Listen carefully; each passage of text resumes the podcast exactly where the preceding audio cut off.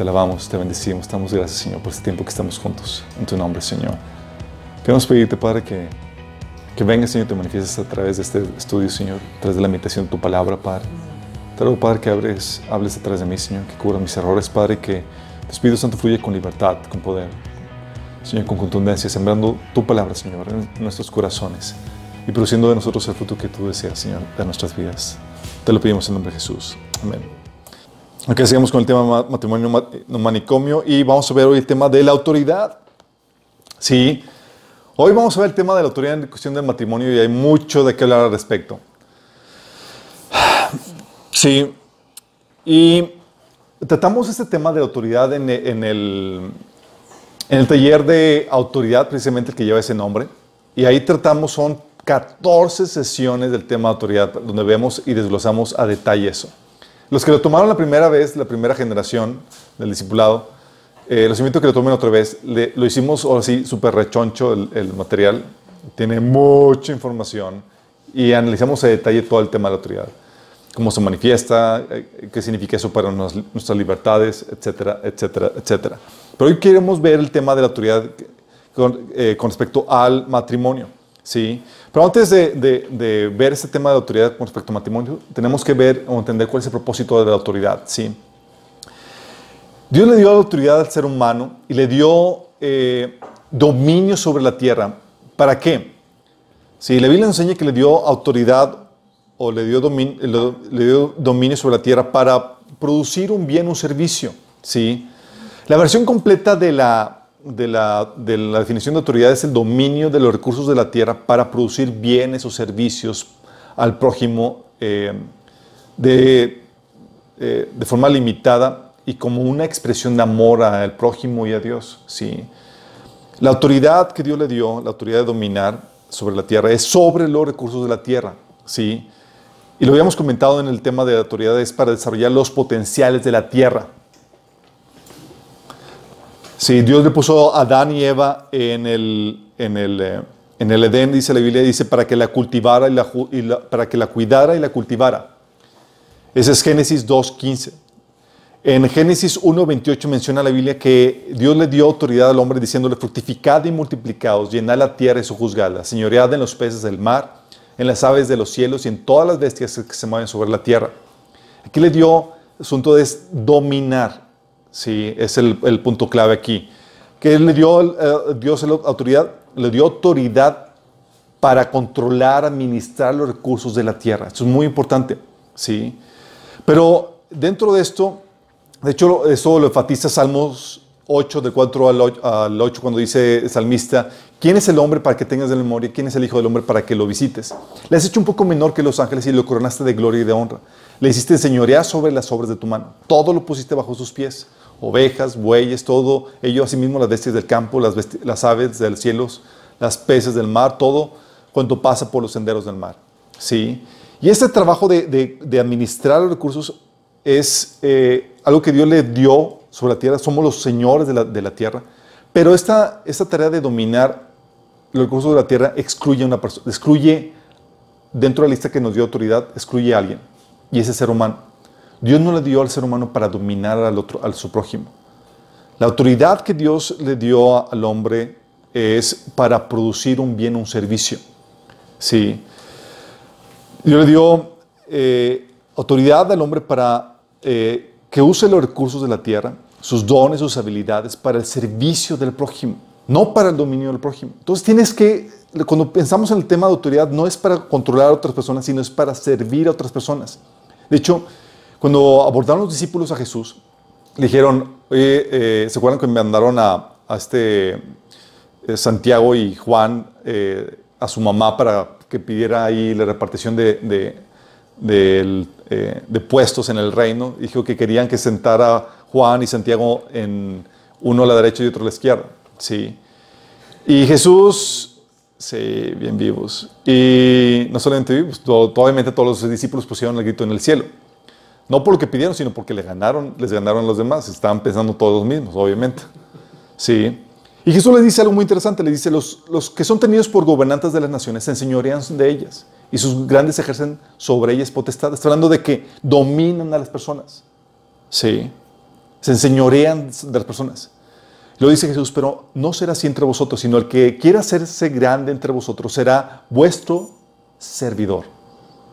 Y el que de vosotros quiera ser primero será siervo de todos, porque el Hijo del Hombre no vino ser, para ser servido, sino para servir y para dar su vida en rescate para muchos. Por eso también nos dice en Lucas 22, 27 que el que dirige como el que sirve. ¿Por qué? Porque el Señor cambia el paradigma aquí y nos enseña que el propósito original de la autoridad no es para dominar a otras personas, no es para controlar a otras personas, sino para servir a otras personas. Entonces, cuando tú recibes autoridad, la pregunta es, ¿para qué servicio? ¿O para qué? Para producir qué, qué beneficio se me ha sido dada no es para controlar, no es para dominar.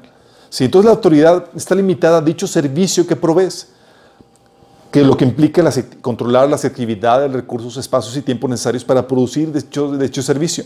Y ese servicio Dios lo puso, que ese dominio nos, nos lo dio para poder ejercer ese servicio como una muestra de amor al prójimo y muestra amor a Dios. Como dice Santiago, digo 1 Corintios 13, 2, sin amor, que dice, nada soy, si no tengo amor. ¿Sí? Y luego Jesús dijo en Juan 13:35 que en esto conocerán todos que son mis discípulos, si tuvieran amor los unos por los otros. ¿Sí? Dios nos enseña que es un, este servicio debe ser una expresión de amor al prójimo y al, expresión de amor al prójimo y a Dios. ¿sí? Y esta autoridad que el Señor nos da, ¿es global? ¿Nos da autoridad sobre todo? No. Está limitada a las áreas de talento o servicio que nos ha dado. Es una autoridad limitada, no somos o no gobernamos sobre todo, ¿sí? Dice la Biblia que solamente hay un Señor sobre todo y todos los demás tienen una autoridad limitada. ¿Quién es el único que tiene autoridad sobre todo? Jesús. Sí, Jesús dijo, toda potestad me es dada en el cielo y en la tierra. Y a nosotros se nos da solamente una parte. Sí. Dice Efesios 1, 20 al 23 que a Jesús, que Dios sometió todas las cosas bajo sus pies y lo dio por cabeza sobre todas las cosas a la iglesia. Sí. Entonces, es la autoridad, la única persona que tiene autoridad sobre todo es Jesús. Sí. Y cuando Dios da autoridad, da poder para que lleves a cabo esa tarea o esa función. Siempre va eso. Cuando Dios te da autoridad, te da poder. Porque si no tienes poder, obviamente es que no te ha dado autoridad. Por eso, y cuando hablo de poder, estoy hablando de tiempo, habilidad, capacidad, recursos. Eh, Nada más imagínate, si Jesús se le ha dado toda la autoridad, significa que se le ha dado también. Todo el poder. Por eso en la Biblia Él es el Todopoderoso. Dice Apocalipsis 1 del 7 9 que yo soy el Alfa y el Omega, el principio y el fin, dice el Señor, el que es el que era y el que ha de venir, el Todopoderoso. Sí. Por eso también en Apocalipsis 5.13 se dice que el que está sentado en el trono y el cordero sea la alabanza, la honra, la gloria y el poder. Sí. En cambio, a los que son, a, nosotros que somos parte del cuerpo de Cristo, ¿sí? se nos da solamente una parte de dicho poder para que podamos ejercer los dones, talentos o los ministerios que Dios nos ha dado. ¿sí? Por eso dice 1 Pedro 4.11 que si alguno ministra, ministre conforme al poder que Dios da. O también en 1 Corintios 12 del 4.6 dice que Jesús, dice la Biblia que hay diversidad de dones, de ministerios, operaciones, ¿sí? y dice... Eh, pero el Espíritu es el mismo, el Espíritu es el que reparte todo eso. ¿Sí? Dice la Biblia en 1 Corintios 2, eh, del 7 al 11, que a cada uno se le ha dado la manifestación del Espíritu para provecho, repartiendo cada uno en particular como Él quiere. Fíjate que esa habilidad, ese servicio, ese ministerio, el Espíritu Santo es el que te lo reparte y se te reparte conforme a la voluntad del Espíritu Santo. Por eso dice 1 Corintios 12, del 29 al 30, ¿son todos apóstoles? ¿Son todos profetas? ¿Son todos maestros? ¿Hacen todos milagros? Y la respuesta es no. ¿Por qué? Porque tienes un poder limitado. Tu función está limitada a ciertas áreas de servicio, ciertas áreas de talento dentro del cuerpo de Cristo. ¿sí? A unos, la Biblia te pone, por ejemplo, que a David se elogía como rey, a otros se, les elogía como sacerdote, a otros para hacer diseños, inventar eh, toda la cuestión artesanal en el templo, eh, a otros para predicar buenas nuevas, etc. Sí, de hecho, los roles de las diferentes áreas de servicio sobre las que se te ha dado autoridad eh, son las áreas donde Dios te ha dado ese poder. ¿sí? Aunque puede ser variado, siempre es limitado. Y es una autoridad que Dios te da para cada área. ¿sí? Entonces, esta es la cuestión de autoridad. Dios te da autoridad y es para que sirvas al prójimo. Dominio sobre los recursos de la tierra. Material, animalitos y todo lo que Dios te da, tu tiempo, tu vida, para producir un bien, un beneficio. Entonces, cuando se te dice que tienes autoridad, ya que aclaramos el asunto, no es para dominar al prójimo. Cuando decimos que, por ejemplo, el esposo tiene autoridad sobre la esposa, No estamos hablando que es para dominar, es para proveer servicio. ¿Sale? Y es aquí donde es para hacer amor y a través de producir un bien, un servicio al prójimo. ¿sí? Y está limitada a tus áreas de talento y servicio, porque solamente odio en Dios. Ok. Y es aquí donde entra la divina separación. ¿sí? La Biblia dice en Génesis 2.24, dice lo siguiente, por tanto dejará el hombre a su padre y a su madre, y se unirá a su mujer, y serán una sola carne. Este pasaje, chicos, te enseña muchas cosas, y vamos a analizar esto, pero te enseña una divina separación, ¿sí? Te enseña una divina separación, te enseña eh, que vas a dejar a tu padre y tu madre para unirte a tu mujer, pero también te enseña la mayoría de edad. Sí. Porque te imaginas la, a tu pequeño, así de 8 o 9 años, papi, la Biblia dice que tengo que dejar padre y madre para unirme a mi mujer. Imagínate que llega tu hijo así con eso. Que llega Pato, por ejemplo, así con eso. ¿Qué haces? ¿Qué dices? Cállese, barquito. Póngase a trabajar, póngase a estudiar primero. No, obviamente, esta divina separación del que, del que menciona en Génesis 2, del 4, 2 de 2.24, eh, no está hablando de, de, que es en cualquier tiempo, está hablando de que se da cuando se da una mayoría de edad. ¿sí? Eh, obviamente, si no, se podría malinterpretar la, Biblia. Imagínate al niñito de 8 años ahí en primaria, que salme con, con mi novia de primaria. Pues, sí. Tienes que tener cierta edad, eh, tener la madurez, la capacidad para desligarte de tus padres. ¿Sí? Y nota, nota que este pasaje de Génesis 2, 24 dice que dejará al hombre su padre y su madre y se unirá a su mujer. No dice, le pedirá permiso a sus papás para irse a su casa. Fíjate, no dice, le pedirá, es, lo va a dejar. ¿Sí? No es como que, papi, oye, ¿me das permiso de casar? No, es, va. Y eso nos lleva al tema de la autoridad de los padres. Sí. Vimos que, los papás o que toda autoridad es para proveer un servicio. ¿Qué servicio es el que creen que, que otorgan los padres? Es algo que ya los que toman el taller de autoridad sí deben de, conocer. Los padres, dice la Biblia, que los hijos deben someterse en todos sus padres. Y es cuando escuchas eso dices, bueno, parece que, que pues, prácticamente son sus esclavos, ¿sí? Los hijos tienen que someterse y obedecer a los papás en todo. ¿sí? Entonces ahí parece que es una excepción y que realmente la autoridad es para dominar a otra persona. ¿sí? Y la respuesta es no. ¿sí? La autoridad de los padres sobre los hijos no, no es para dominar a tus hijos, no es para... Tus hijos no, no, no se te fueron dados como esclavos, en pocas palabras. ¿sí? La autoridad que ejercen los padres sobre los hijos es para proveerles un servicio. No es para que sus hijos sean sus súbitos y les sirvan al padre, como hay algunos que abusan de los padres en ese sentido, que les ponen que padres holgazanes que no trabajan y ponen a sus hijos a, mantenerlos, ¿sí? Y vienen andan sus hijos vendiendo de todo tipo de chicles y demás en la calle para mantenerse a los padres. No es para eso, sino que la autoridad es para proveer un servicio y el servicio es el servicio de tutor. Es decir, como los hijos no nacen con madurez, no nacen con conocimiento ni con experiencia ni dominio propio para tomar sus propias decisiones. Los padres proveen el servicio de disciplinarlos y de tomar decisiones por ellos hasta que llegue el tiempo, una edad, un plazo en donde los hijos puedan tomar sus propias decisiones y valerse por sí mismos. ¿Sí? Servicio de tutor. Y es ahí donde dices, oye, entonces el servicio que proveen los papás es crucial, chicos, porque, seamos honestos, aquí somos, puros adultos. ¿Te imaginas a un niño tomando sus propias decisiones? ¿Cómo le haría? ¿Cómo le haría? Pésimo, ¿no? No se alimentaría bien, no haría la tarea, no haría la escuela. Si lo dejan hacer lo que quieren, sería fatal. Saldría toda toda esa pecaminosa todo lo que da. Y nosotros que tenemos experiencia y demás, lo que hacemos es que lo estamos domesticando, lo estamos educando. ¿sí? Si no, se sale, la verdad. Eh, damos el servicio de tutor y en ese servicio de tutor se te ha delegado al pequeño y tú eres el responsable del pequeño en todo esto. Obviamente, actualmente con todas las leyes de género y demás, se te está, está queriendo quitar esa autoridad que Dios no el hombre, no el gobierno, le dio a los padres sobre los hijos.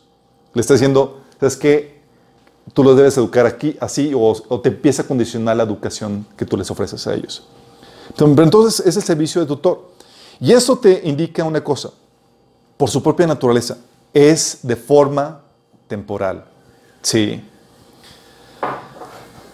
¿Por qué temporal? Déjame explicarte. La autoridad ya vimos que es para proveer un servicio específico. Y mencionar que la autoridad de los padres sobre los hijos es de por vida. Si imagínate que te dijeran, o sea, es que los padres tienen autoridad sobre los hijos toda la vida de sus hijos. Te imaginas que te dijeran eso, o que te enseñaran eso. O, como en un caso, sí. Eh, nos tocó una, a nosotros una vez a mi esposa y a mí, a un pastor que nos estaba enseñando eso en las prácticas prematrimoniales. Sí, estamos tomando las prácticas prematrimoniales y nos dijeron, empezaron a, a, tratar de explicarnos qué onda con, con, con, el ritual matrimonial. ¿sí? Y él nos empezaba a comentar acerca de, que eh, quería llevarnos por un proceso, por un recorrido acerca de todo el ritual del matrimonio, ¿sí? para explicarnos cuál es la, base o la, sabiduría detrás de eso. Entonces comienza a preguntarnos, ¿saben por qué el ritual comienza con, quién, con la pregunta quién entrega la novia? Como que así te hacen la pregunta y yo, pues, ¿cómo que quién entrega la novia? Dice, sí, ¿por qué se hace esa pregunta? Pues a lo mejor porque la novia no quiere llegar y se la tienen que entregar. No, sí. Dice, ¿por qué? Porque la, los solteros, él comentaba, los solteros están bajo la autoridad de los padres toda la vida, toda su, durante toda su vida mientras que permanezcan solteros. Me dicen eso yo estaba, ¿cómo es eso? Imagínate que te enseñan eso. Suena piadoso, ¿no? Pues el sometimiento y demás es algo que la Biblia enseña. Pero no está regulado ese sometimiento. ¿Sí? Si dijéramos eh, que, los, que, la autoridad de los padres sobre los hijos es de por vida, si permanecen solteros, equivaldría a decir que hay un servicio que los padres proveen a los hijos de por vida. ¿Qué servicio se te ocurre a ti que los padres podrían proveer a los, a los hijos de por vida? ¿Cuál sería? Sí. Porque si decimos la manutención, estaríamos diciendo que los hijos deben de vivir atenidos a sus padres, porque el día que se mantengan por sí mismos, dejan de estar bajo la autoridad de los padres. Y hay que crear hijos mantenidos, para que puedan seguir estando bajo tu autoridad. ¿Tiene sentido eso? No. Sí. Digo, tenemos que decir eso. Si dijéramos que la autoridad es la de tutores, esto terminaría tan pronto el hijo alcance la edad adulta para tomar sus propias decisiones, cosa estipulada por la autoridad que Dios ha puesto en cada país, obviamente. En México son 18 años, en Estados Unidos 21 años, y así puede variar. Promedio 20, sí. Si dijéramos que la autoridad de tutor dura toda la vida, entonces significaría que debemos crear hijos dependientes, inmaduros e incapaces de tomar sus propias decisiones, porque el día que adquieren la madurez para tomar sus propias decisiones, terminaría la autoridad de ellos sobre sus hijos. El día que esto ya se me madure, eh, que empiece a tener, ya pues ya no me va a necesitar, entonces tengo que hacerlo, mantenerlo tontito y maduro. ¿sí? ¿Es eso lo que, ah, es eso lo que, lo que estamos tratando de decir? El mero sentido común que a veces nos nubla con tanta religiosidad, nos dice que la autoridad de los padres o los hijos no puede durar toda la vida, aunque no se casen. ¿Pero qué dice la Biblia al respecto, chicos? Sí, al parecer la Biblia apoya bien esta noción. Sí, la Biblia enseña lo que se llama la mayoría de edad. Enseña que la autoridad de los padres o los hijos es por tiempo limitado. Hebreos, por ejemplo, 12, del 9 al 10 dice, después de todo, aunque nosotros, nuestros padres humanos nos disciplinaban, lo respetábamos. ¿No debemos de someternos con mayor razón al Padre de los Espíritus para que vivamos? Dice, en efecto, Nuestros padres nos disciplinaban por un breve tiempo. ¿Qué te está diciendo esto? Que la autoridad de los padres para disciplinarte, para la autoridad que tenían sobre ti era ¿por qué? Por un breve tiempo. Es un tiempo limitado. ¿Sí?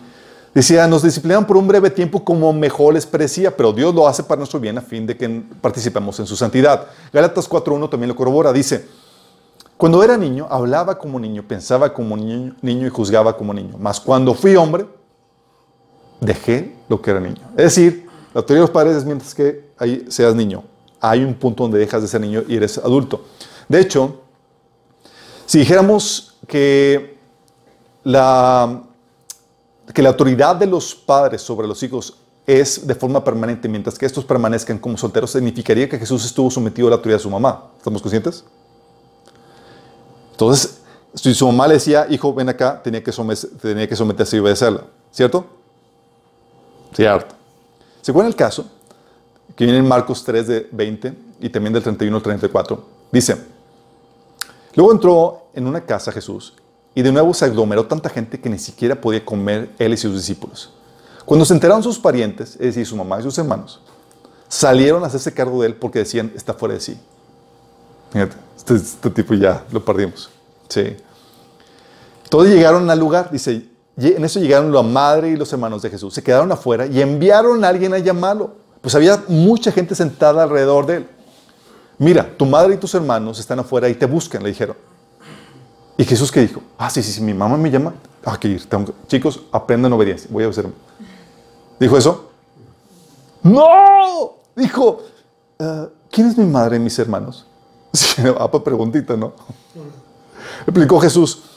Luego echó una mirada a los que estaban sentados alrededor de él y, y añadió, aquí tienen a mi madre y mis hermanos. Cualquiera que hace la voluntad de Dios es mi hermano, mi hermana y mi madre.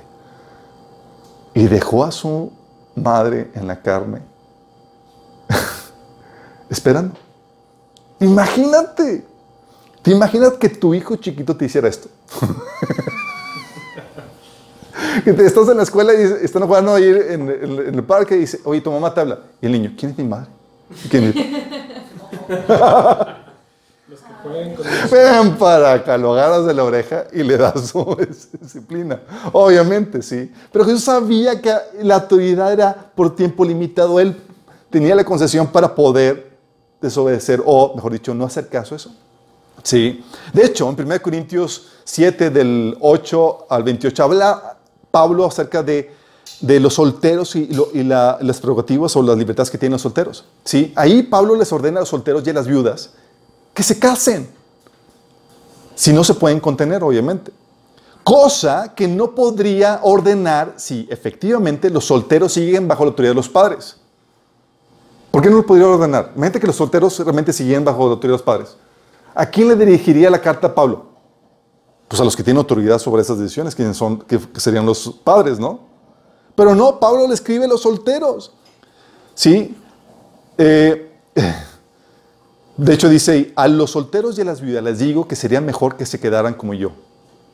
¿A quién está diciendo? A los solteros. Pero si no pueden dominarse, que se casen, porque es preferible casarse que quemarse de pasión. Fíjate, ¿a quién está dirigido esto? ¿Por qué se lo dirige a los solteros? Porque ellos tienen la autoridad para decidir sobre estos asuntos. Qué fuerte, ¿no? Obviamente, en este pasaje, en la eh, justamente en esa práctica prematrimonial estaban, eh, le, le, a este hermano le dije, hermano, claro que no. Y le puse el ejemplo, estos, algunos de esos ejemplos que le dije. Y estaba así como que, estaba en shock. Porque déjame explicarte, cuando quieres enseñar la Biblia, es fácil enseñársela a un ignorante. ¿Sí? Pero cuando ya tienes, cuando alguien tiene conocimiento, se vuelve más emocionante porque te va a sacar puntos de la Biblia que pueden contradecir lo que estás tratando de enseñar. Y esa es la idea, ¿sí? que todos aquí estamos escudriñando las escrituras para saber que lo que realmente se enseña vaya de acuerdo a lo que tú has estado aprendiendo en tu lectura personal de la Biblia. Entonces él me dice, eh, le digo, ¿dónde viene eso en la Biblia? y luego me saca Corintios 7, donde dice, este mismo pasaje, en el pasaje de, la Reina Valera se lee de esta manera. Dice, pero si alguno piensa que es impropio para su hija virgen, que pase ya de edad, y es necesario que así, eh, sea, que haga lo que quiera, no peca, que se case. Fíjate, aquí está hablando de la hija virgen, ¿sí? Y en la versión internacional, sin embargo, se lee de esta forma. Si alguno piensa que no está tratando a su prometida como es debido, y ella ha llegado a su madurez, por lo cual se siente obligado a casarse, que lo haga. Pero eso no peca, que se case. O sea, en la versión nueva internacional habla de, la prometida y en la Reina Valera habla de la hija. Sí. Eh, en la versión Reina Valera eh, apoya, apoyaría la postura de, que el papá es el que decide si la hija se casa o no. Sí.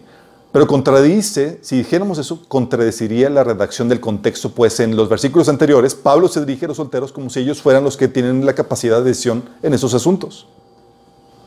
En la versión internacional la traducción encaja más con el contexto. La palabra en griego que se utiliza, de hecho, eh, en este pasaje es virgen, que la Reina Valera la traduce como hija virgen y la versión internacional lo traduce como prometida.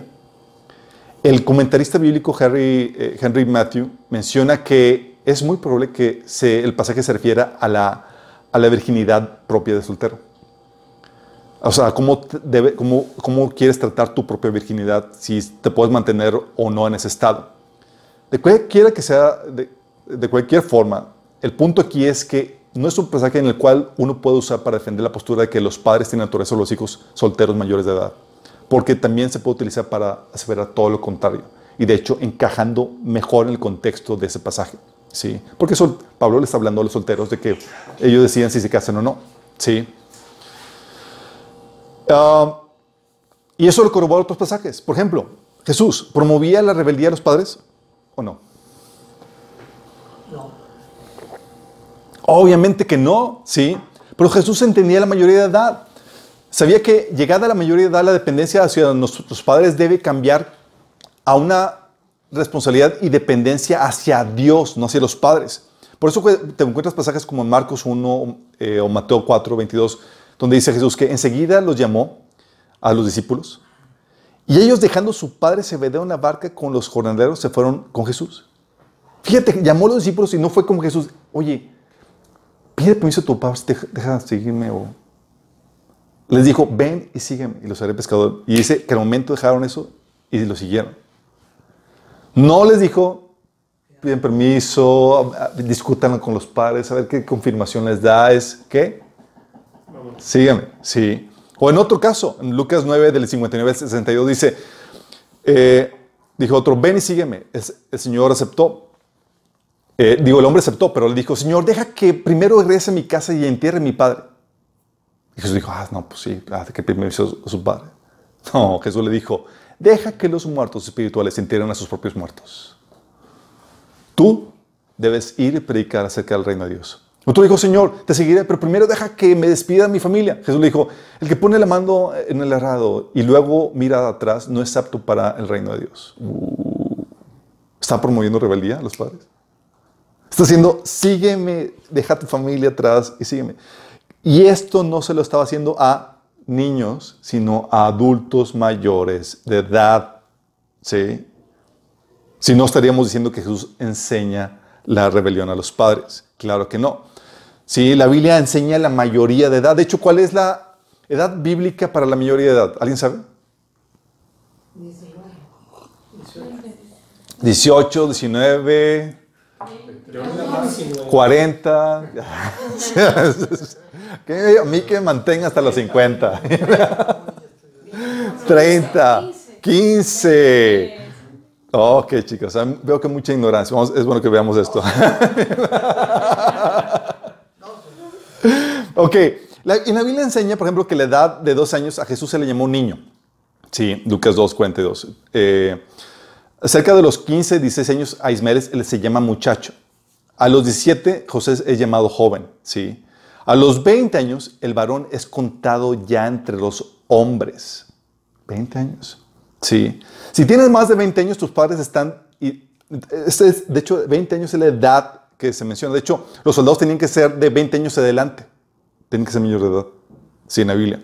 Viene el pasaje de números 1 y demás otros pasajes que ahí les pongo en, las citas del estudio. Era mala memoria. Era mala. sí, de hecho, a partir de los 20 años ya debían de pagar impuestos las personas. Sí, 20 años. Sí, de hecho la edad cuando el varón era contado al precio de hombre para ser redimido era de 20 años, Levítico 27.3. El precio de niño, de niño cubría desde los 5 hasta los 19 años. Fíjate. La edad en que el varón podía ser contado entre los levitas era a partir también de los 20 años. De hecho, ¿se acuerdan cuando Dios juzgó a la generación que salió de Egipto y les dijo que no van a entrar a la tierra prometida? Jesús excluyó, Dios excluyó a los menores de edad es decir, a los menores de 19 años. ¿Sí? Ahí se menciona que, eh, que solamente Dios hacía responsable a los mayores de edad, a todos los que tenían de 20 años para adelante. Fíjate, 20 años para adelante. Sí. Eh, por eso el mandato de hijos, obedecer al Señor a vuestros padres, es por lo tanto por tiempo limitado. Sí. Y los hijos dicen, ¡eh! Y los padres dicen, ¡ah! Sí. La honra es diferente a la obediencia. Sí. Pero tienes que, tienes que entender esto. Si tienes más de 20 años y tus padres están tomando decisiones por ti, estás fuera de la voluntad de Dios. Sí, estás fuera de la voluntad de Dios. No es el diseño de Dios. Tienes más de 20 años, si tienes 20 y todavía tus padres toman decisiones por ti, you're out. Sí. Dios quiere tratar contigo, no por intermediarios. Sí.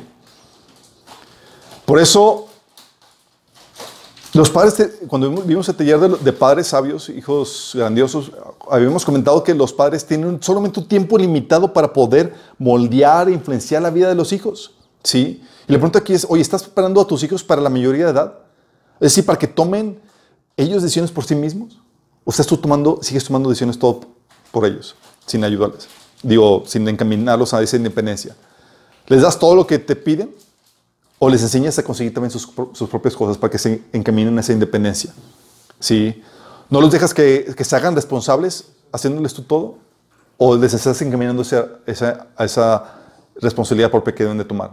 Porque esto es muy importante porque en tu meta como padre debes entender, yo los voy a encaminar a esa madurez para que puedan vivir como solteros, adultos, de forma madura, de forma sabia. Y la forma en que ellos viven como solteros adultos va a determinar o va a mostrar la calidad que tenemos nosotros como padres. ¿Qué tan buena educación fue la que tuviste o que invertiste en ellos? Qué heavy, ¿no? Dices, oye, ves, estos hijos adultos que dicen, híjole, dan, vergüenza. Obviamente siempre ovejas negras, sí. Pero la tendencia tiene que ser así. Por eso, chicos, cuando habla la Biblia acerca de esta independencia, de donde el, hijo dejará a su padre y su madre para unirse a su mujer, eh, está hablando de esta separación donde se desliga de la autoridad de los padres para comenzar una familia. ¿Sí? Y con esto déjame aclararte esto. Una cosa es obtener ayuda de los, eh, de los padres, lo cual se caracteriza por ser esporádica y parcial. Es decir, oye, pa, se me toró la carreta, tienes dinero porque, o sea, pides una ayuda, eso es diferente, ¿sí? A vivir eh, eh, como dependiente, como si fuera así, como menor de edad, ¿sí? O, o también otra cosa es utilizarlos como proveedores. Oye, pa, me rentas aquí un cuarto de tu casa, yo te pago, ¿sí? O me ayudas con esto, ¿sí? O, y otra cosa, eh, eso es muy diferente a ser dependiente de tus padres. ¿sí? La, que la Biblia enseña es que debes de, dejar a tu padre y a tu madre. Qué heavy, ¿no? Y eso es algo muy, muy, de mucho reto, especialmente para las generaciones hoy en día, donde les cuesta trabajo dejar al padre y madre, ¿sí? Les cuesta trabajo dejar el nido, ¿sí? Pero, déjame decirte esto, los padres no les hacen ninguna ayuda en dejar que los hijos vivan en su casa de, forma permanente. Tienes que llevarlos a esa independencia. Si van a estar en tu casa, la renta. Es algo que, que ponemos como regla aquí. Sí. ¿Están en tu casa todavía? ¿Ya son grandotes? Sí, ya, terminó, ya, la, ya te, te, te, terminó el apoyo que le quedaste en darles. Por ejemplo, mi papá me decía, dice, mi hijo, lo único que te voy a dejar de herencias es la, la carrera. Sí. Entonces él me apoyó hasta que me, hasta que me. Y el día que me, que me gradué, me dijo, ya, hasta aquí es el último cinco que te doy. Yo estaba tan contento. Dije, wow, por fin sí. Porque yo quería lidiar, yo quería que Dios lidiara conmigo directamente. Porque cuando sabes que Dios cierra la, la, llave de provisión por un lado, sabes que te va a proveer de forma directa. Y desde entonces nunca le tengo que pedir dinero a mi papá. Sí, creo que dos ocasiones le pedí dinero por gasolina y se lo devolví. Sí.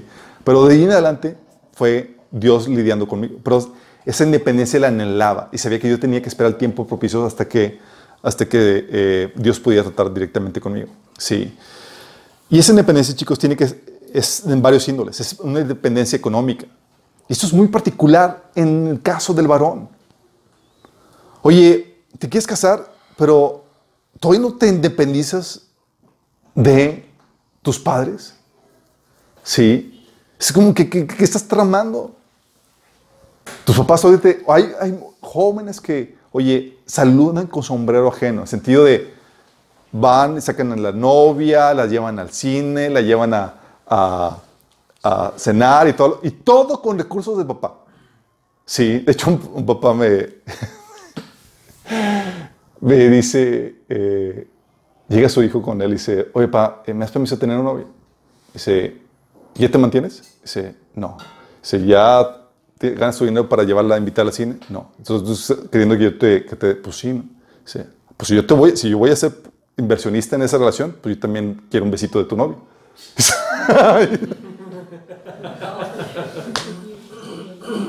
Haciéndole ver así, el punto no es que quería, sino hacerle ver de que, pues si yo voy a estar involucrado en eso, pues obviamente voy a tener ciertos derechos, ¿sí?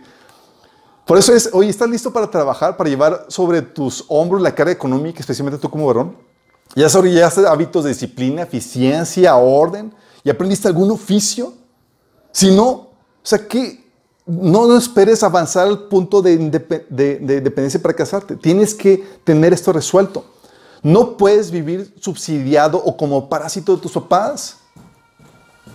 Prohibidísimo. ¿Sí? Es ahí donde Dios quiere llevarte a una independencia y es una independencia ordenada por Dios. Por eso dejará el, el hombre a su padre y su madre. ¿sí? Una independencia económica. Una independencia también, fíjate que la económica es obligatorio en los varones, chicos. En la Biblia da concesiones especiales a la mujer. Eh, qué fuerte. Independencia doméstica. Hay muchos que no saben, no, no, tienen esta... Eh, no saben cómo hacer ninguna tarea de la casa. ¿sí? Tanto hombres como mujeres, chicos. ¿sí? Eh, cuestiones básicas como, ¿y sabes cocinar? me preguntan qué, cuál es mi menú. Sé cocinar algunas cosas. O sea, no me muero de hambre. no saldré de, algún, de, mi menú limitado, pero gracias a Dios por YouTube. y ahí puedes sacar un montón de cosas. Oye, pero ¿sabes cocinar? ¿Sabes lavar tu ropa? Sí. Eh, hay jóvenes que ya se independizaron, chicos, pero llevan la ropa sucia a la casa de sus mamás para que la mamá se la lave.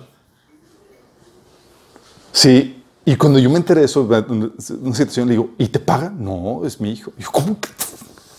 Sí, oye, si, si, o sea, ya pasó eso, ya no se lo hace, lo incentivas a que se independice. Sí, y si se lo vas a hacer, cóbrale como un servicio, ya no es dentro de tus obligaciones. ¿Sí? La independencia doméstica. Otro caso vino una, una padre y una madre con, con, nosotros preocupados y todos sintiéndose todos condenados porque el hijo de 23, 24 años le exigía a los papás que le hicieran de, que le hiciera el, el, almuerzo y el lonche para la escuela. Y como no, la mamá no se levantaba suficientemente temprano para hacerlo, el hijo así, a veces iba sin almorzar y sin noche. Entonces le reclamaba a la mamá, es que mamá, ¿qué clase de mamá eres tú? O sea, tú eres tu responsabilidad hacerme almorzar y hacer mi lonche. Y la mamá llegaba con nosotros, es que, es que soy muy mala cristiana porque pues es que no más, no, no le hago lonche a mi hijo. Le digo, ¿cuántos años tiene tu hijo? 24. ¿Qué estás haciendo? ¿Qué estás haciendo en la casa? ¿Qué estás haciendo en la casa? O sea, todo lo que es bíblicamente de 20 años para es extra, tiempo extra. Y es por gracia. Y es no lo demandas, no lo exiges, es tú lo tomas con favor. Sí. Lo tomas con favor no como una demanda ni exiges de eso. Obviamente los papás salieron así aliviados de que Dios enseñaba a la mayoría de edad y que ya se acaban la. Entonces, no, no, esto es mal, no, esto es mal, al contrario. Sí. Imagínate el abuso de, de, eso. Sí, entonces hay dependencia doméstica que debes fomentar como, como padre, que debes de tener tú si te quieres casar. Si la idea de Dios es llevarte esa independencia, no es correcto que estés dependiente completamente de tus papás en ese sentido. También una independencia emocional. Oye, ¿Estás listo para separarte emocionalmente de tus papás? Porque eso va a implicar casarte, chicos. Sí. Hay hijos que no se independizan emocionalmente. Tiene que haber un santo desligue emocional. Si eso a veces es difícil, pues obviamente tus papás toda la vida y toda la cosa. Eh, y es ahí donde hay, hay, hay, parejas todavía en consejería matrimonial, nos toca y demás, que dice, oye, es que mi, mi, esposo habla, o sea, habla más con, con su mamá que conmigo. O sea, el desligue emocional no se ha logrado. Sí. O viceversa.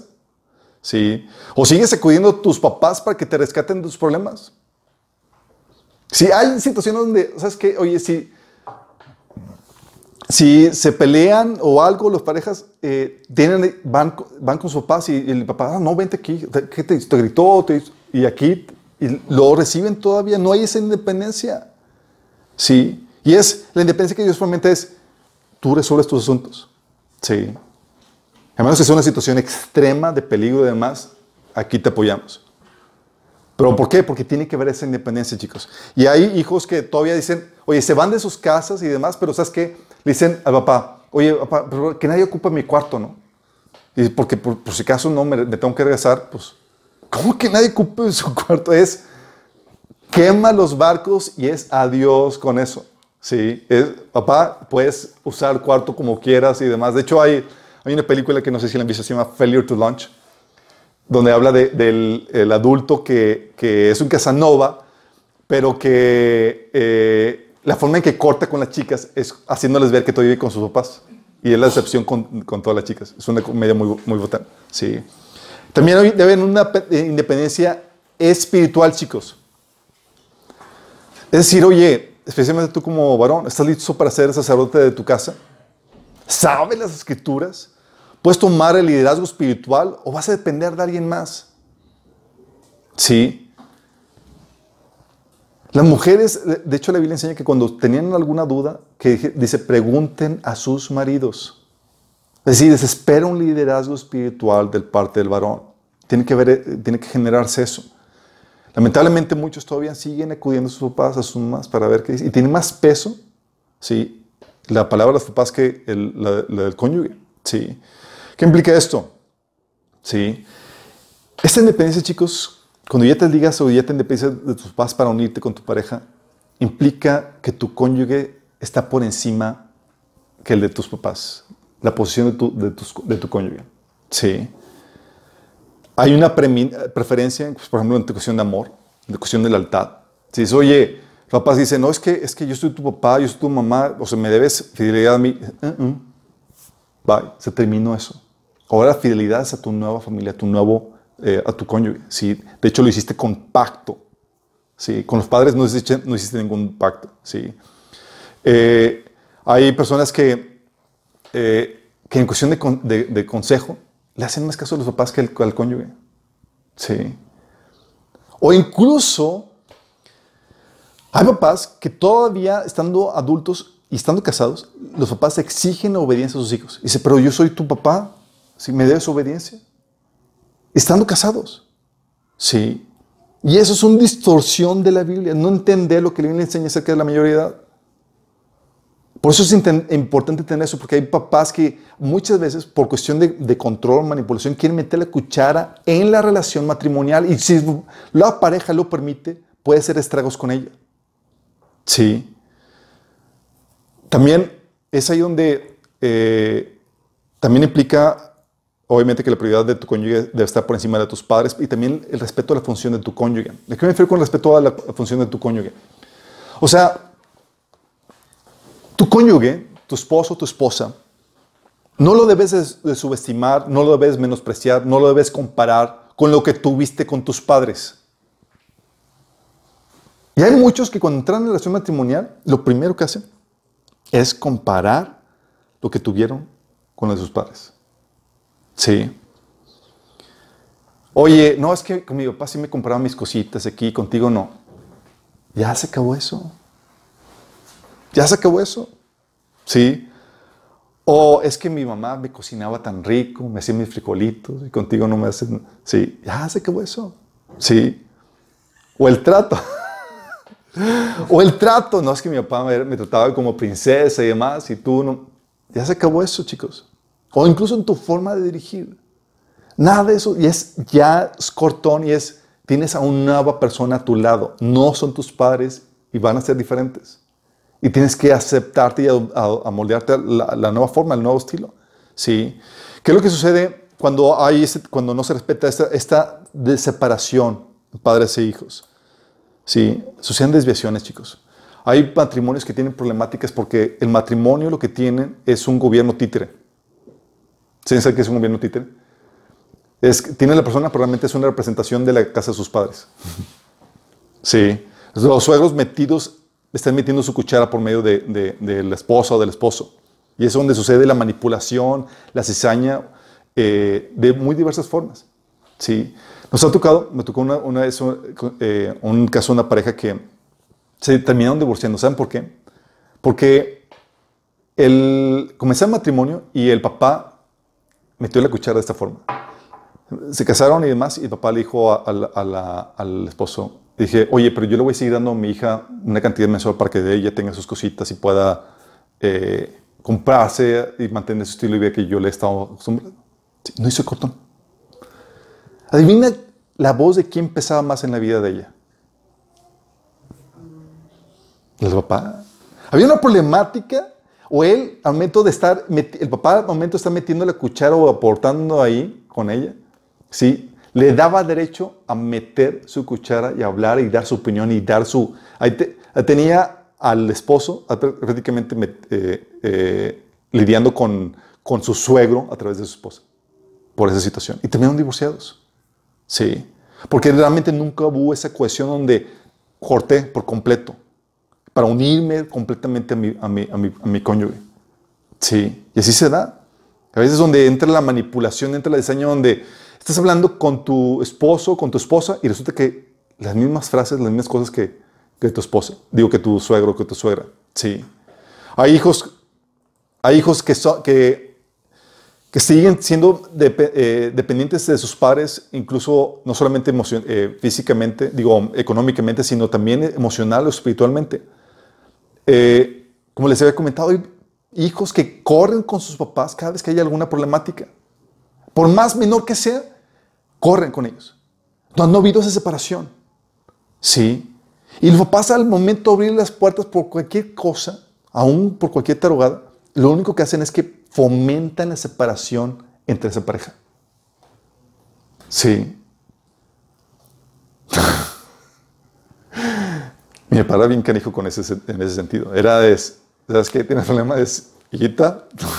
sí. Eh, porque hay también la situación donde dan prioridad y más fidelidad hijos a sus padres. Sí. O hijos que todavía tienen un pie en la casa de sus padres como salvaguarda, como les comenté. Oye, papá, no voy a ser, nada más mi cuarto tú me lo guardas mis cositas y mi camita, por favor. No voy a ser que tenga que regresar aquí. Qué fuerte, ¿no? O la otra problemática es cuando matrimonios viven en la casa de sus padres. ¿Les ha tocado ver esos? Una cosa es rentar, ¿sí? El cual te otorga derecho para gobernar en el área que estás rentando. Y otra cosa es, vivir de arrimado. A este me refiero a vivir arrimado en el caso de tus padres. ¿sí? ¿Qué crees que sucede cuando están de arrimado en la casa de tus padres? Suceden desviaciones. ¿Por qué? Porque eh, el dueño de la casa ¿sí?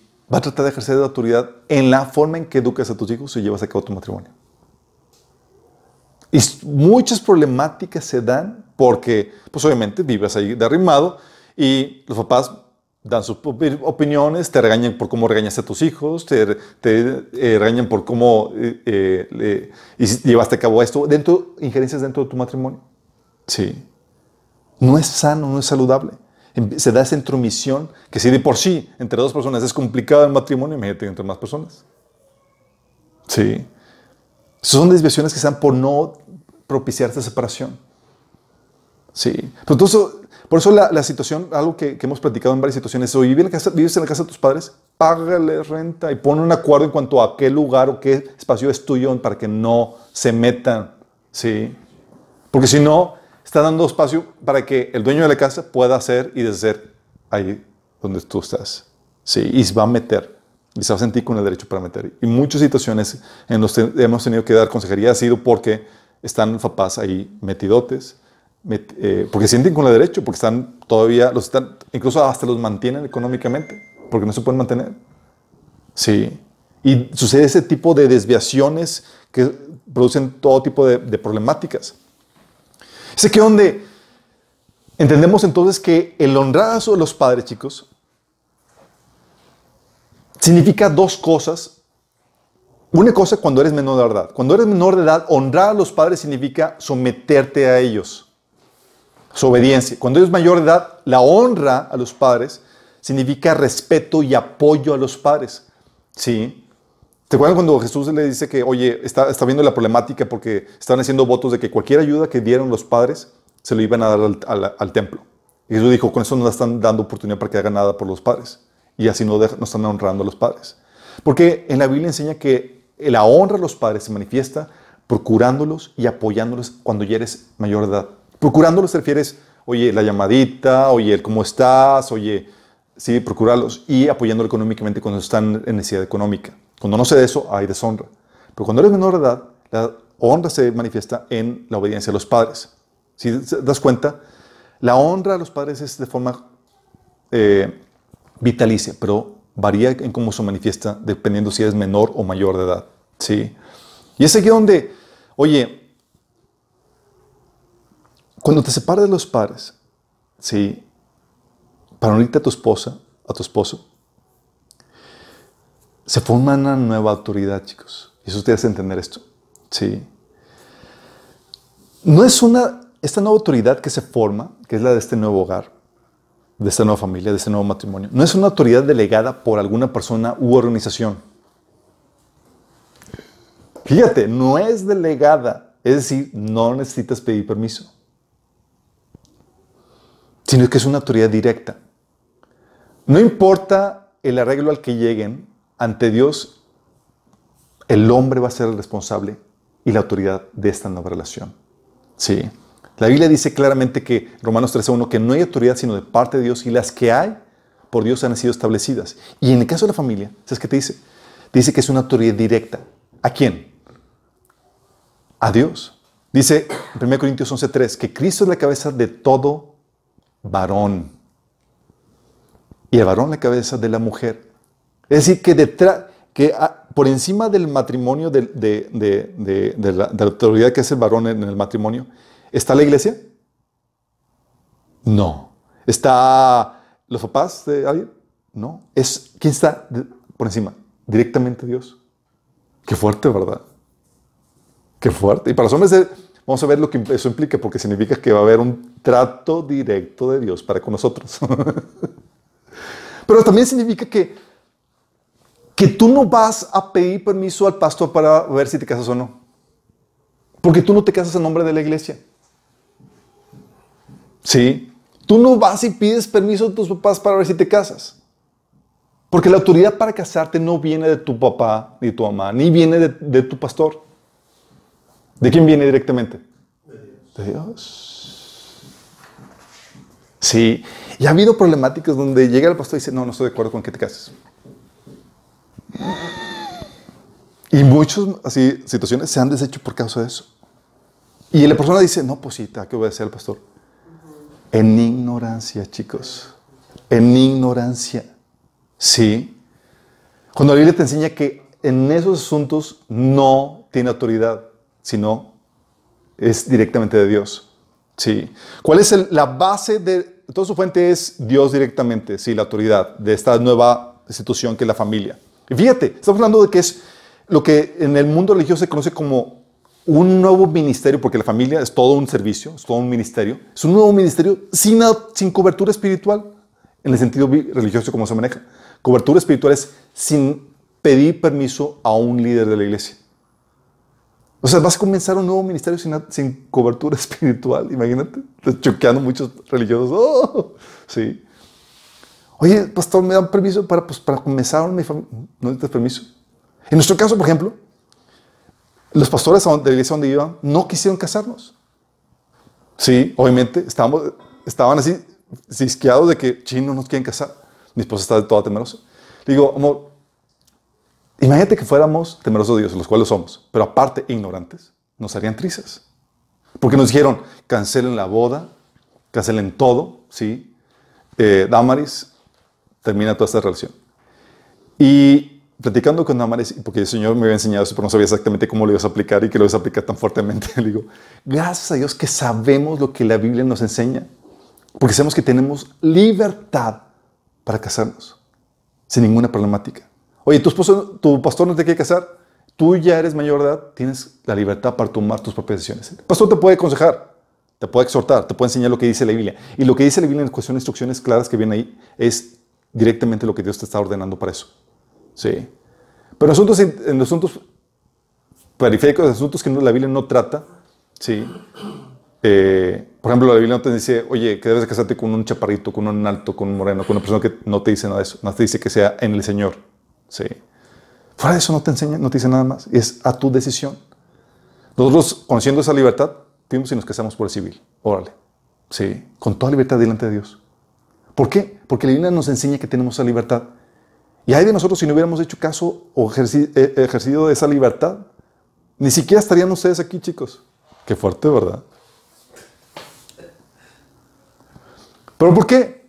Eso te da, te enseña, chicos, y eso no, eso, déjame decirte esto, esto no te da excusa a ti. Por ejemplo, hay situaciones, personas que nos, que nos han visto y demás que, que han cancelado noviazgos y demás porque el pastor o su papá o alguien se lo prohibió. Eso no te exenta a ti. Dios te va a ser responsable porque la autoridad para tomar decisiones está sobre ti, no sobre ellos. Los pastores no casan gente. Nosotros casamos gente, sí. pero no determinamos quién sí y quién no. Sí. Entonces, ¿cuál es la fuente? La fuente de esta nueva situación que es el matrimonio es el de la autoridad de esposo y de padre. Bien, su fuente es Dios. Su base, ¿cuál es la base de esta autoridad? Sí. Déjame explicarte, esto es muy importante. ¿Cuál es la base de la autoridad del, del esposo o del, del padre? ¿Su base en qué consiste? Sí. Porque, eso lo pregunto porque hay personas en relaciones matrimoniales en donde las esposas eh, cuestionan la autoridad de su esposo más porque, no, porque son inmorales. Si es que, ah, pues, no conoces tu testimonio, pues, sí, ¿qué autoridad, tienes, ¿qué autoridad mor- moral tienes sobre mí? Sí. Y se acreditan la autoridad de los padres por las, del esposo por las fallas del esposo. Sí. La base de esto no es la moralidad del esposo. La autoridad que tiene el padre y el esposo no se basa en qué tan santo es. Qué fuerte, ¿verdad? Tampoco, o sea, la autoridad espiritual, sí, que es la autoridad para representar a Dios, sí se basa en eso. Pero la autoridad para ejercer la función de esposo o de padre, que es una autoridad regia, no se basa en la moralidad. Tampoco se basa en el conocimiento. Porque hay esposas que tienen más conocimiento de la Biblia que el esposo y quieren aquí manipularlos. Sí. Tampoco se va, eh, la autoridad se basa en la función, en la posición y función que eh, el padre y el esposo ejerce para dar ese servicio. Sí. ¿Qué función, qué propósito? Ahorita vamos a ver qué. Pero esto es algo muy importante y el Señor a mí tuvo que enseñármelo a, la, a base de trancazos. ¿Por qué? Porque me puso a mí, a mí como padre a un padre inmoral y un padre que no tenía conocimiento de la Biblia. Yo, moral y con conocimiento de la Biblia, quería yo destronar la, la autoridad de mi papá. Obviamente, Dios me hizo trizas en ese sentido y me, me puso en cintura. ¿Por qué? O sea, yo a veces, o sea, ya imagínate, yo cuestionaba la autoridad de mi papá porque, pues obviamente él no era cristiano, no, no, no, guarda- no se guarda la santidad y era como que mi papá es, es un incrédulo, ¿qué sabe él? Y trataba de hacer, hacer mis cosas. Y la Biblia me y Dios me enseñó que no se basa en qué tan santo es mi papá o no, yo tenía que someterme. Y cuando lo desobedecía me iba pésimo. Sí, situaciones que ya les he comentado en, eh, en, eh, ocasiones anteriores. Dios me daba disciplina divina, pero de esas de te voy a dar para que no se te olvide, sí. Y Dios me enseñaba, no, se, no te tienes que someter a que tu papá no, no sea un inmoral y no esté santificándose, sí. Oye, y también en situaciones donde no tenía conocimiento mi papá de la Biblia. Y decía, es que mi papá, en situaciones que, decisiones que yo tomaba, decía, es que mi papá no sabe de esto, sí. Mi papá es como faraón que, quiere, que no quiere dejar al pueblo de Dios salir a... a- a- Así le decía, sí, imagínate. No quiero obedecer al Moisés que está aquí en la casa, imagínate, ¿no? Y Dios era como que, cállese, sí. Y algo que Dios hizo con mi papá es que me enseñó a doblegarme y a someterme a una autoridad que yo desaprobaba, pero que Dios respaldaba. Porque la autoridad no está basada en qué tanto conocimiento tiene mi papá o en qué tanta moralidad tiene. Sí. Y cuando me sometía, por someterme, mi papá en su, en su inconversión y demás, me salvó de relaciones que me iban a causar destrozos. Sí. E incluso en decisiones importantes de mi vida, por ejemplo, una vez eh, estaba orando a qué iglesia tenía que ir. Sí. Y recuerdo, estaba, señor, estaba orando mi devocional en la mañana. Dice, Señor, ¿quieres que vaya a tal iglesia? ¿O no? Necesito que me hable, Señor. Salgo del cuarto, inmediatamente mi papá me aborda y me dice, oye, yo quiero que vayas a tal iglesia. Yo, ¡Oh! sí. Y así, y yo oro en- con la mente, no es como que me escuchó ni nada así. ¿Por qué? Porque la Biblia dice que Dios conduce el corazón del rey. Sí, Dios utiliza el corazón del rey para tratar forjar, o sea, no está exento de eso.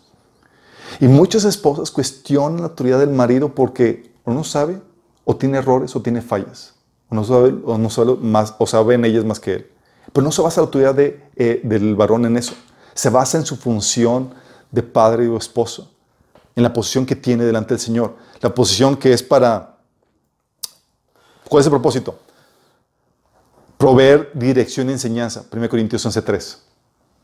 Sí para proveer económicamente alimento y vestido, proveer sexualmente, sí, a la esposa, proveer efectivamente, hacer sentir esposada amada, proveer protección, todas las cosas que habíamos visto que es la función del hombre dentro del pacto matrimonial y para dirigir la crianza. Son las funciones o los servicios que el hombre debe de proveer al- dentro del, del matrimonio. Obviamente, esas funciones, esa autoridad que el hombre tiene está limitada. ¿sí?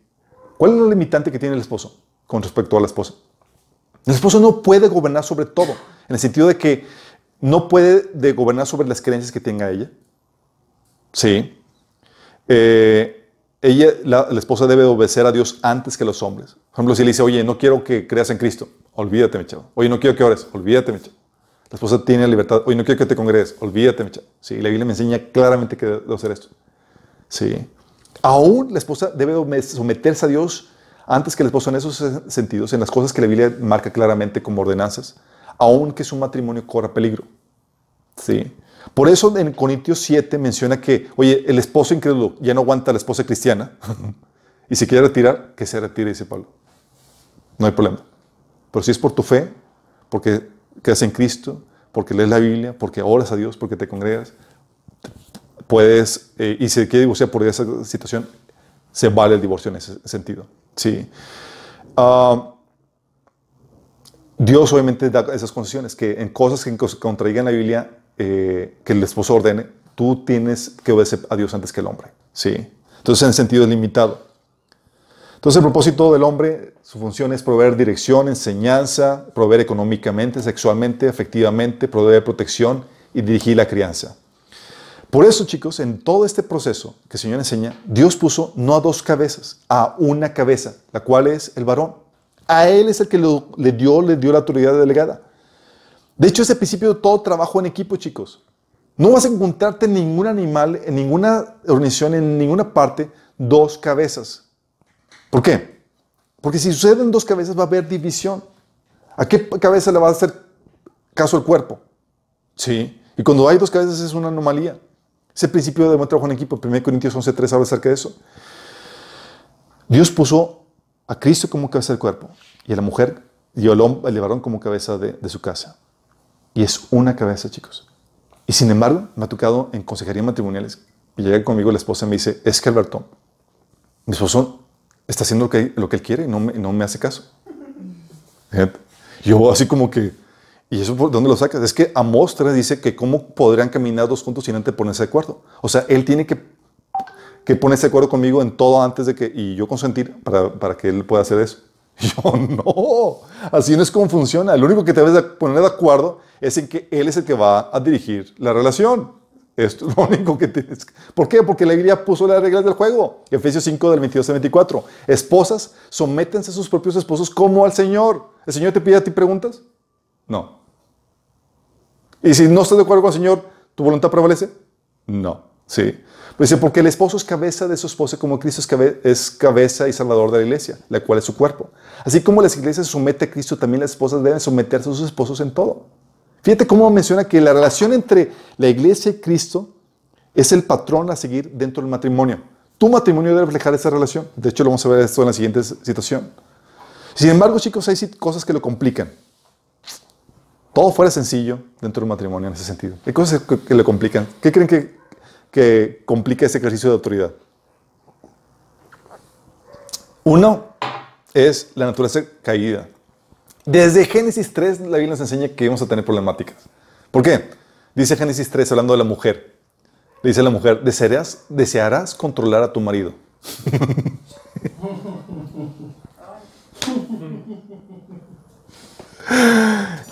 Pero Él gobernará sobre ti. Fíjate la, lucha de poder dentro del matrimonio, ¿sí? de que la mujer va a querer controlar, ¿sí? querer usurpar la posición del varón. ¿sí?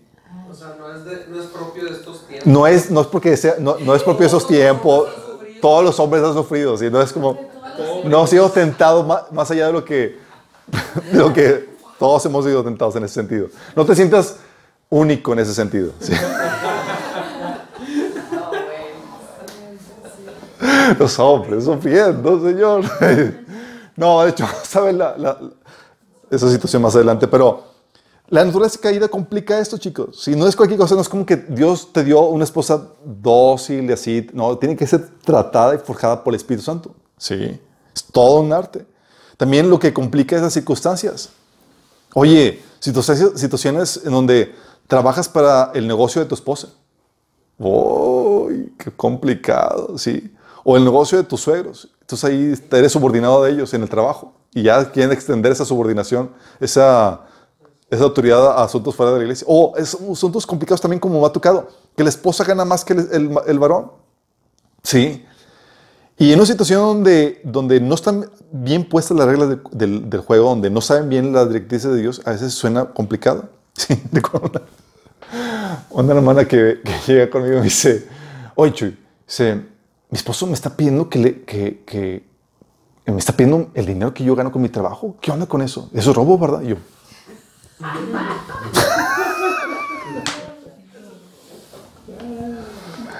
No, no, no, no. Todo dinero que se gana dentro de la familia, el varón tiene autoridad con ella para administrar los recursos que se dan. No hay como que tu dinerito, mi, no, es, es, entras bajo la autoridad del varón, ¿sí? Entonces, fíjate bien en esto, porque estás hablando que la mujer se le da una posición en el sentido privilegiada porque ella se le da la opción de escoger a quién se va a someter, ¿sí? Y, oye, es que, es que aunque lo quieras desacreditar en tu mente, es que casi no sabe. Ni modo, así lo escogiste. Sí. Oye, es que no tiene conocimiento de la Biblia. Ni modo, así lo escogiste. Sí. Nadie te obligó a casarte y ahorita los matrimonios arreglados prácticamente son inexistentes. Sí. No es como que, ah, por eso le decimos, escojan bien, especialmente las mujeres. Sí. O, oye, hay dones o habilidades que también complican. Ha habido situaciones donde se complica la relación de autoridad porque ella es más hábil o astuta que el varón. Y la verdad es que yo tengo mi opinión personal de que las mujeres son mucho más dotadas que el hombre. Por lo menos más ágiles en muchos sentidos.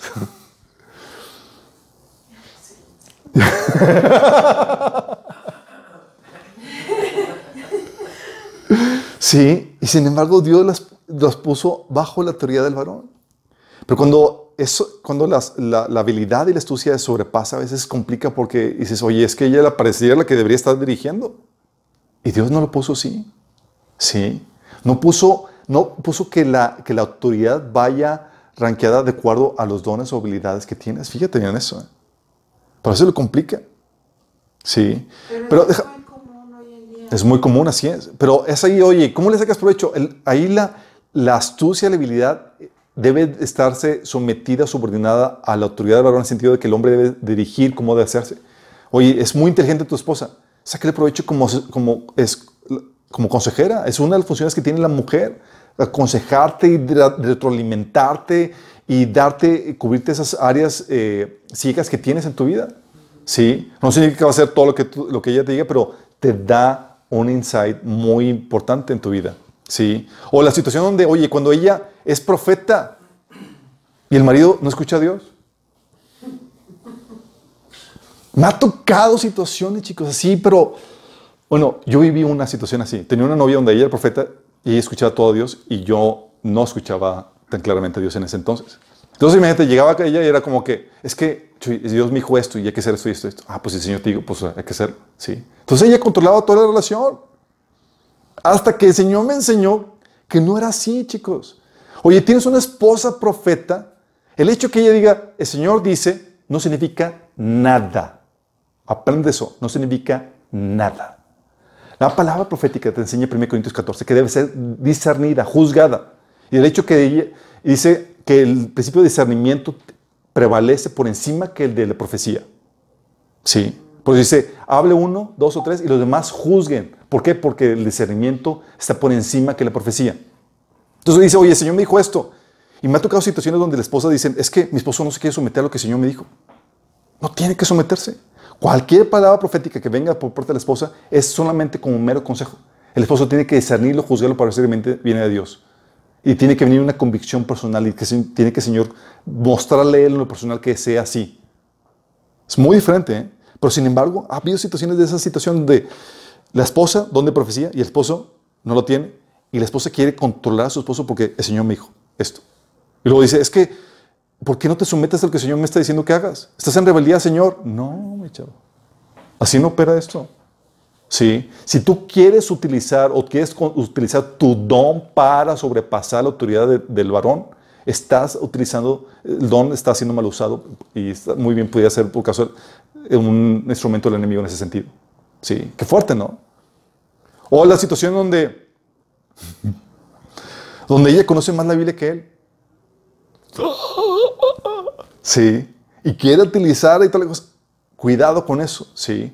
Eso complica el ejercicio de autoridad. El varón es, oye, tu esposa sabe más de Biblia que tú. Ponte las pilas, mi chavo. Sí, ponte las pilas. Porque si no, te van a hacer tristes en ese sentido. El hombre es el que debe dirigir la, vida espiritual de la familia y debe conocer y saber más de la vida que el varón. Digo que la mujer, sí. Tenemos esa responsabilidad. Sí. Entonces, si tú ves que tu esposa va más sensible a Dios, va a la iglesia más y conoce más del Señor, ahí sí, mi chavo, es ponte las pilas y trata de tomar ventaja. ¿Qué pasa si no se les puso nunca? Si no se les puso nunca, si es una persona incrédula, dice la Biblia que tu esposo es tu campo misionero. ¿Es? Tu campo misionero. Entonces, con tu relación con tu esposo, chicos, es aquí donde entra el asunto de la rebelión en cuestión de la, del, de la, del matrimonio. ¿Por qué? Tu relación con tu esposo, especialmente por parte de la mujer, es un reflejo de tu relación con Dios. Qué fuerte, ¿no? Tu sumisión a tu esposo es un reflejo de tu sumisión a Dios. Así como la Biblia te dice en 1 Juan, ¿se acuerdan que dice, ¿cómo puedes decir que amas a Dios si no amas a tu prójimo? ¿Quién sí ves? Te enseña que el índice de amor que tengas para tu hermano va a reflejar si realmente tienes o no amor hacia con Dios. Lo mismo pasa con la sumisión.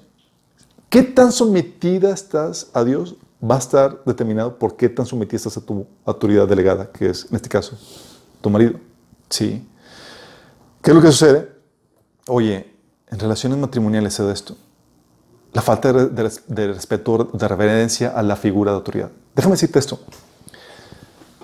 Hay maridos que en su persona no son dignos de ningún respeto ni reverencia. No son sabios, no, no, toman buenas decisiones, no somos dignos de ningún respeto nosotros por nosotros mismos. Pero no estás lidiando con el varón, estás lidiando con la autoridad que Dios puso en el varón. Estás lidiando con la autoridad misma de Dios. Sí. Primera Pedro 3, del 1 al 6 te dice, hablando de las mujeres que quieren ganar a sus maridos, sí, ellos serán ganados al observar la vida pura y, conducta, y la conducta respetuosa de ustedes. Fíjate, la conducta pura y la, dice la vida pura y la conducta respetuosa. Cuando habla de conducta respetuosa, chicos, está hablando de la esposa dándole el trato especial al hombre, de respeto. Sí. Dice, hablando ahí más adelante en 1 Pedro 3, dice, en cambio, vístanse a las mujeres con la belleza interior, la que no se desvanece, la belleza de un espíritu tierno, sereno, que es tan precioso a los ojos de Dios. Así como lucían hermosas las santas mujeres de la antigüedad. Ellas ponían su confianza en Dios y aceptaban la autoridad de sus maridos. Por ejemplo, Sara obedecía a su esposo, a Abraham, y lo llamaba Señor. Fíjate el nivel, o sea, muchos hombres, a mí no me llaman Señor. Tranquilo, sí. No, no se trata de que te llamen Señor, no, sino se trata del respeto que se debe dar a la figura de autoridad que tú representas. No por quién eres tú, porque tú y yo somos nada, sino por la autoridad que es Dios el que te está generando. Sí, porque la posición que está, que está representando es una autoridad de Dios. Y hay esposas que no le dan el lugar a su esposo, no le dan ese respeto, no respetan, por ejemplo, su palabra. O esposas que incluso llegan a insultar a sus esposos.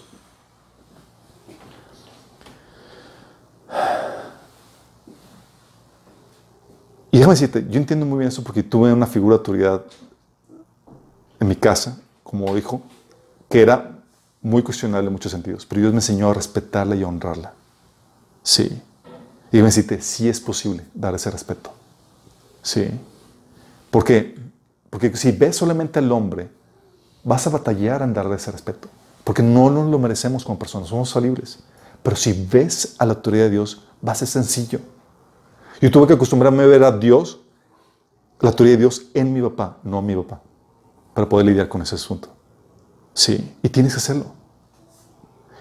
Muchos problemas matrimoniales se van a arreglar cuando empiezas a ver o tratar a tu, a tu varón con, de esa forma, ¿sí? viendo la autoridad de Dios más que a la persona. Hay incluso mujeres que tratan a sus esposos como sus hijos. Fíjate lo que dice 1 Timoteo 2, del 11 al 14. Dice, la mujer aprende en silencio con toda sujeción. Es decir, aquí está hablando de bajo, bajo rango de autoridad. Dice, porque no permito que la mujer, no permito a la mujer enseñar ni ejercer dominio sobre el hombre, sino estar en silencio. Aquí cuando habla de estar en silencio, está hablando sin contienda, sin tratar de refutar o tratar de, de argumentar toda decisión que el hombre hace. Dice, porque Adán fue formado primero, después Eva. Y Adán no fue engañado, sino que la mujer, siendo engañada, incurrió en transgresión. Y hay esposas, chicos, que tratan a sus maridos, que regañan a sus maridos. ¿Cómo? ¿No puedo regañar a mi marido? No, no es tu hijo. Tú has ido a un trabajo, imagínate que vas a un trabajo y regañas a tu jefe. ¿Qué se te ocurre hacer eso? Imagínate. ¿Qué pasa? Patitas a volar. Y la problemática es que muchas mujeres dan más respeto a su jefe que a su marido. Sí. Jamás así, aquí se les pasaría por la cabeza regañar a su marido, digo, a su jefe. ¿O alguien de aquí, de los que tienen negocio propio, los ha regañado algún empleado? Sí. ¿Sobrevivió? sí.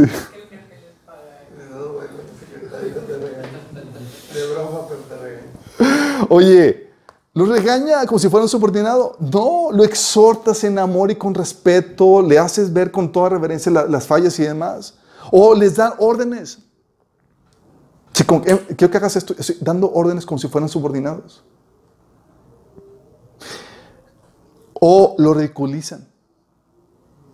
O enseñan o instruyen eh, algo eh, contrario, enseñan o instruyen algo contrario a lo que Dios enseña. ¿sí? Lo que voy aquí con esto es que tratan a sus esposos como si fueran sus hijos. Déjame decirte, no es tu hijo, no es tu subordinado. Lo importante es que si tú no corriges esa conducta como esposa, la transfieres a tus hijos. Y tus hijos terminan haciendo la misma borrada. Y si hay un principio para que te vaya mal en la vida, es deshonra a tus padres. Sí. Imagínate las cosas. O sea, muy espiritual, muy todo, pero tratas a tu esposo como un niño. Es la clave para pasar una maldición generacional. Qué fuerte, ¿no? Qué fuerte, pero sí pasa. O otra forma de rebelión, cuando lo manipulas. Santiago 4, de 1 3 habla de dónde surgen las guerras y conflictos entre ustedes. No es precisamente de las pasiones que luchen dentro de ustedes mismos. Desean algo y no lo consiguen. Matan y sienten envidia y no pueden obtener lo que quieren. Riñen y están en guerra. No tienen porque no piden y cuando piden no reciben porque piden con malas intenciones para satisfacer sus propias pasiones. Es aquí donde empieza la riña y la manipulación tratando de obtener lo que ellos quieren.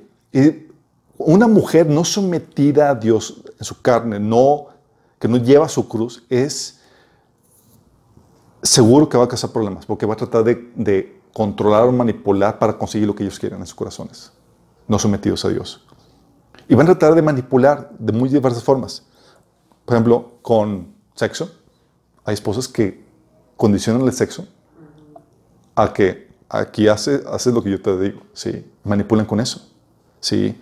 O con queja o pleitos.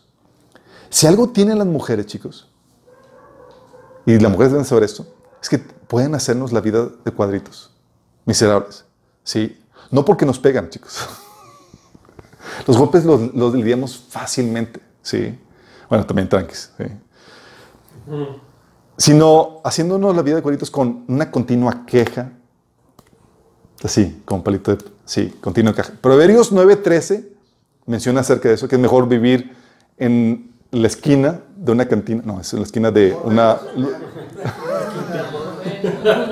un rincón. de una- rincón de una... Una mujer amiga como mujer de Exactamente. Primera, Proverbios 19, 13, Proverbios 21, 9, Proverbios 21, eh, 19, lo reitera esta vez. Más vale habitar en un rincón de, la azotea que compartir el techo con mujer pendenciera. ¿Por qué? Porque llega tal el fastidio donde es ya, ¿sí? No, no, batallamos con, con eso. La mujer puede fácilmente, y como las mujeres son muy persistentes, Sí, tú le pones algo en mente y, va a estar. Sí. Y utilizado para bien es genial. Pero esas quejas, esos pleitos pueden hacer donde el hombre diga, ¿sabes qué? Con tal de tener la casa en paz, hago lo que quieras. Fíjate. Y muchos caen en eso. Y la forma manipular. O con el dinero. Sí. Eh, cuando la mujer gana dinero y demás y, quiere utilizar. eh, o con espiritualidad de que, oye, yo escucho al Señor, tú no, y como les comenté ahorita, o con- incluso con enfermedad, chicos. Hay, esposos, hay es- esposas que no puede hacer algo que contraría su voluntad porque se enferman. Caen en cama. Sí. Y el hombre, pues no, es que si, si no hago lo que mi esposa dice, pues termina, termina en el hospital, se me muere. Sí. Y el impacto que tiene esto sobre los hijos es terrible, porque se pasa esto generación a generación. Obviamente, el hombre no se queda atrás. El hombre, aquí me equivoqué, el impacto del, de- de- del abuso de autoridad del hombre, oye, eres tosco, irrespetuoso. La Biblia dice en 1 Pedro 3, 7 que si tú eres tosco con, en el trato con tu esposa, oye, abusas de autoridad siendo tosco, irreverente, no estás mostrando amor, no estás sirviendo, dícele Dios, no te escucho. Tú y yo, hasta que arregles esa situación, no te voy a escuchar.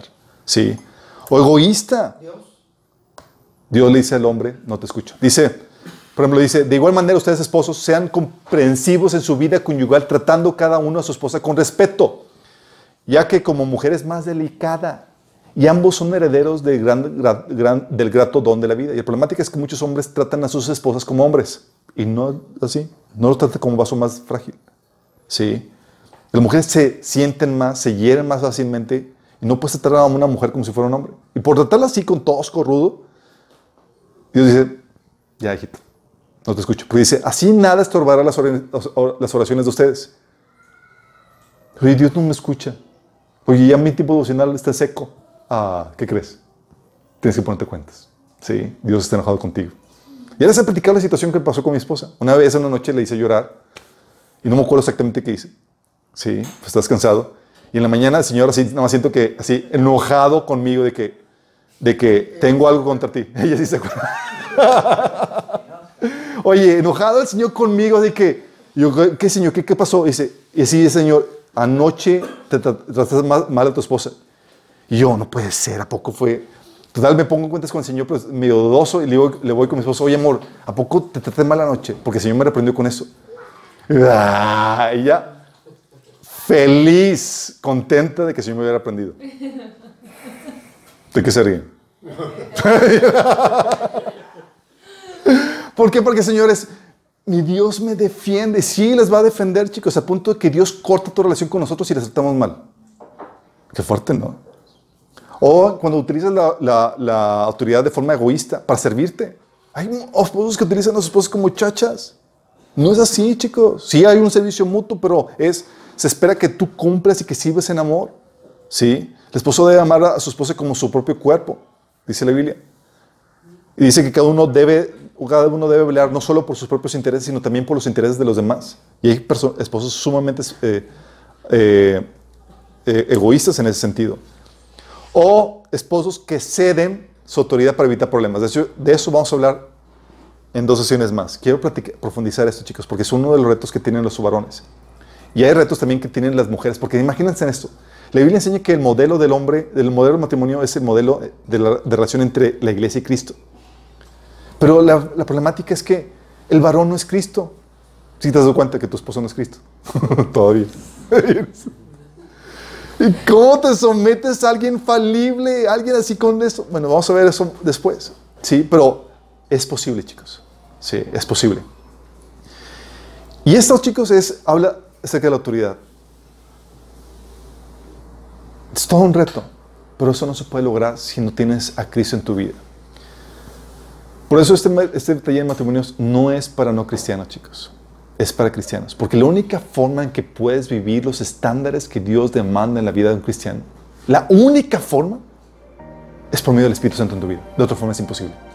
Romanos 8 dice que el hombre, el hombre carnal, el hombre que no tiene Espíritu, no puede someterse a la ley de Dios. Es imposible. Sí, los estándares de Dios requieren la ayuda del Espíritu Santo para poder vivir este nivel. Qué fuerte, ¿no? ¿Y qué crees? Hay solamente una forma para poder recibir el Espíritu Santo que te puede ayudar en esto. Nacer de nuevo.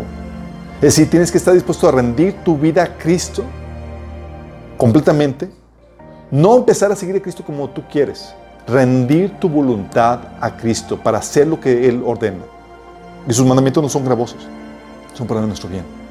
Si no estás dispuesto a, si estás dispuesto a rendir tu vida a Cristo y crees que Jesús murió por ti en la cruz y que resucitó para darte el perdón de- y la vida eterna y que es Dios mismo encarnado, tú puedes recibir al Espíritu Santo y el perdón de pecados hoy mismo.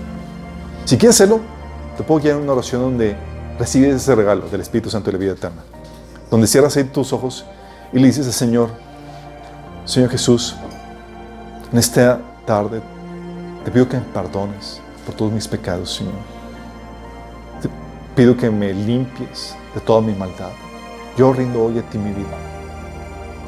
Y hoy te reconozco como mi Señor, mi Salvador. Yo creo que moriste por mí en la cruz y que resucitaste para el perdón de mis pecados. Yo recibo el regalo de la vida eterna que tú me ofreces en tu sangre. En tu nombre, Jesús. Si hiciste esta oración, la forma en que sabes que fue genuina es que empiezas a hacer dos cosas. Uno, empiezas a buscar, si empiezas a leer la Biblia para saber qué lo que dice tu Señor. Ya no gobiernas tú, ahora gobierna Cristo y tienes que conocer la voluntad de Cristo. Si no te interesa ni siquiera leer la Biblia no empiezas a desarrollar el hábito para hacerlo, es como si nunca hubieras hecho ninguna oración. Realmente no te arrepentiste. Y tienes que congregarte. Si son cosas básicas que la Biblia enseña. Si no puedes hacer esto, sabes que sigues viviendo tu vida como tú quieres y realmente nunca te arrepentiste. Todos los demás chicos, ¿cómo andamos en nuestra vida matrimonial? Sí. ¿Cómo estamos lidiando con esto? Estamos lidiando, ¿cómo estamos ejerciendo nuestra autoridad? Acuérdate, ahora hay una nueva autoridad dentro del matrimonio donde es el varón lidiando como subordinado directamente de Cristo. Sí. Y la mujer subordinada al varón. Todo un reto. Necesitamos su gracia, necesitamos su poder po- para poder vivir en el modelo que, de- que Dios ordena para nuestras vidas. ¿Oramos? Señor, gracias Señor porque tú nos das un modelo claro a seguir, Señor. Y tú ordenas esta separación divina entre padres e hijos, Señor, para que ellos puedan vivir su vida matrimonial dependiendo directamente de ti, Señor. Si hay hijos que todavía siguen dependiendo de sus padres, Señor, si todavía están ligados emocional, espiritual o económicamente a sus padres, Señor, creo que tú hagas ese corte, Señor, en sus vidas. Que los ayudes a independizarse para que dependan completamente de ti, Señor. Señor, si, si hay esposas que no han ha sabido someterse, Señor, a la autoridad que tú has delegado al esposo, Señor, queremos que tú le ayudes a, a someterse, Señor. Si hay varones que están mal ejerciendo la autoridad, Señor, Rogamos, Señor, que tú les ayudas a someterse a tu autoridad, Señor, para que sepan ser dignos representantes tuyos, Señor, en ese matrimonio, Padre. Ayúdanos, Señor, en este proceso. Te lo pedimos en nombre de Jesús. Amén.